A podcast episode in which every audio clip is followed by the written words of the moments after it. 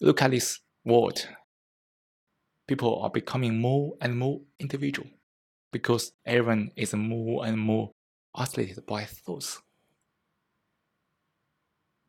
Their life is living in fantasy, imagination, all kinds of thought products. And thoughts are never stable. They are so changeable.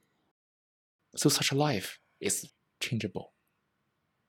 And the mind feels insecure, wanting to have security from this impossible life. That's why people try meditation in the hope to make this impossible life practical. But it is an illusion, isn't it? One has to see that this life in thoughts is impractical at all. At the same time, the mind needs security. Only when the mind feels secure, the mind can function well, harmoniously. But we see the thoughts are never stable. And seeking security from thoughts is impossible. But look around this world. People try their best to make the thoughts stay as long as possible. Try to fix the thoughts in all kinds of ways culture, tradition, ideology. Unfortunately, they don't help at all. When the thoughts stay as all kinds of thought pattern, it immediately creates the neural conflict because the neurons never accept any pattern.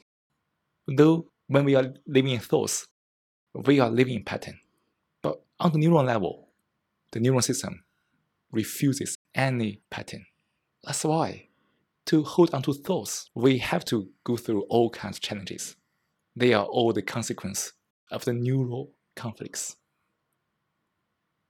To meditate is to feel this deeply, inwardly. To feel, to see the impossibility, to seek security from something unstable, which is the thoughts. And seeking security from thoughts is therefore inevitably leading to all kinds of mental challenges, problems.